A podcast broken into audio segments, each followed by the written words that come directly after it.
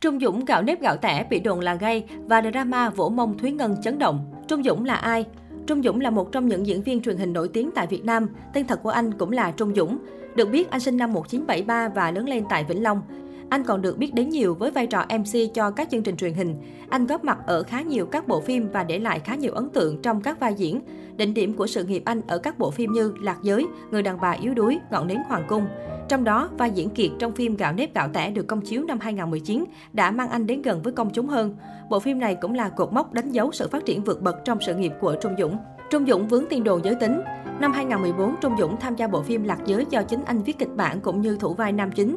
Trong phim, Trung Dũng vào vai một tên tướng cướp vượt ngục bị truy nã phải tìm đến vùng núi hoang sơ để trốn. Tại đây, anh nảy sinh tình yêu với anh chàng chăn dê. Sau khi bộ phim được công chiếu, Trung Dũng vướng tin đồn đồng tính do có những phát ngôn gây sốc. Mọi người có nói tôi đồng tính cũng là chuyện hết sức bình thường, tôi sẽ rất vui nữa. Khi những lời nhận xét của dân mạng đi quá giới hạn, Trung Dũng lên tiếng khẳng định chắc địch một câu, tôi chuẩn men, phim và ngoài đời hoàn toàn khác nhau. Đồng thời đây cũng là lúc nam diễn viên khiến công chúng xôn xao khi chính thức xác nhận đã có một gia đình nhỏ và cậu con trai 8 tuổi đang sống ở Mỹ. Mối tình với fan có con ngoài ý muốn và cuộc hôn nhân kỳ lạ 8 năm không công bố. Bất thình lình thừa nhận đã có gia đình, danh tính người phụ nữ bên cạnh Trung Dũng từng là ẩn số. Vì nam diễn viên chẳng lộ chút hiên nào, đích thân anh cho biết nửa kia là một người không hoạt động trong showbiz, bình dị và rất mực yêu thương chồng con. Do tính chất công việc nên cả hai thống nhất không chia sẻ bất kỳ thông tin nào về đối phương để tôn trọng quyền riêng tư. Thời điểm công khai, con trai nam diễn viên đã được 8 tuổi. Tuy nhiên không lâu sau đó vì lý do cá nhân riêng nên cả hai đã chia tay. Từ lúc bắt đầu đến khi kết thúc, người phụ nữ của Trung Dũng không hề lộ diện, không một bức ảnh gia đình nào được hé lộ. Sau khi được ai nấy đi, vợ cũ anh vì không muốn con nhận bố nên đưa bé sang nước ngoài sinh sống. Trung Dũng từng tâm sự, vợ tôi không muốn cho con nhìn mặt ba nên đem con đi. Trong showbiz này nhiều người như vậy, con cái bị ngăn cấm nên không gặp được bố mẹ.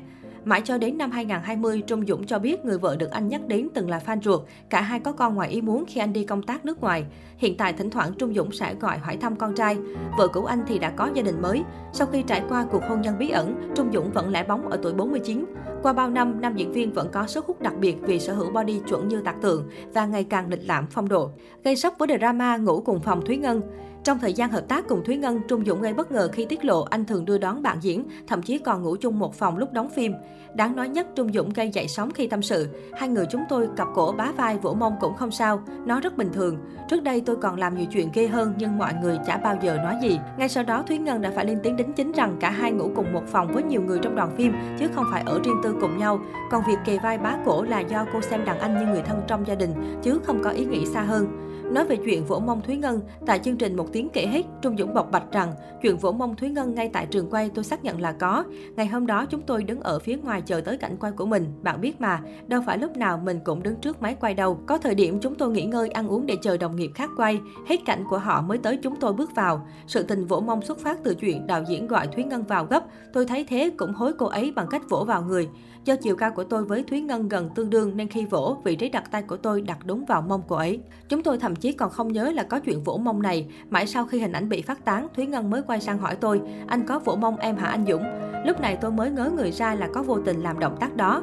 Khi bị chỉ trích rằng cố ý vỗ mông Thúy Ngân, Lê Phương thậm chí còn chọc kẹo tôi rằng em cũng vỗ anh nhiều lắm mà sao không thấy ai nói gì cả. Tôi chẳng biết thanh minh thế nào, là anh em với nhau, kể cả chuyện ngủ cùng phòng cũng thế. Chúng tôi đi nguyên đoàn, ngoài tôi và Thúy Ngân còn có những người khác ngủ trong phòng nữa. Còn đối với câu chuyện nắm tay khi đi qua đường, tôi có thói quen thích che chở bảo vệ người khác. Dù là đi với ai tôi cũng nắm tay, dìu họ đi như thế. Riêng câu chuyện bị chỉ trích là dựng chuyện tình ái để PR, Trung Dũng thẳng thắn cho biết, Tôi xem như cũng được ăn cá sự nổi tiếng của Thúy Ngân. Ở thời điểm hiện tại, Thúy Ngân được săn đón vì trẻ đẹp có năng lực. Vậy nên khi được gắn chuyện phim giả tình thật với cô ấy, coi như là tôi nổi tiếng kèm theo. Chứ về cuộc sống riêng tư của tôi thì có gì để mà câu kéo sự nổi tiếng. Thậm chí có một thời gian khi thấy tôi xuất hiện ít, người ta còn bảo là tôi già rồi, nhạt nhẽo và hết thời rồi nữa kia mà. Đóng vai vợ chồng ôm nhau hay có cử chỉ thân mật tình cảm là quá đổi bình thường. Giờ chẳng lẽ chúng tôi không thân mật thì lên phim ai sẽ tin đây, Trung Dũng cho biết thêm.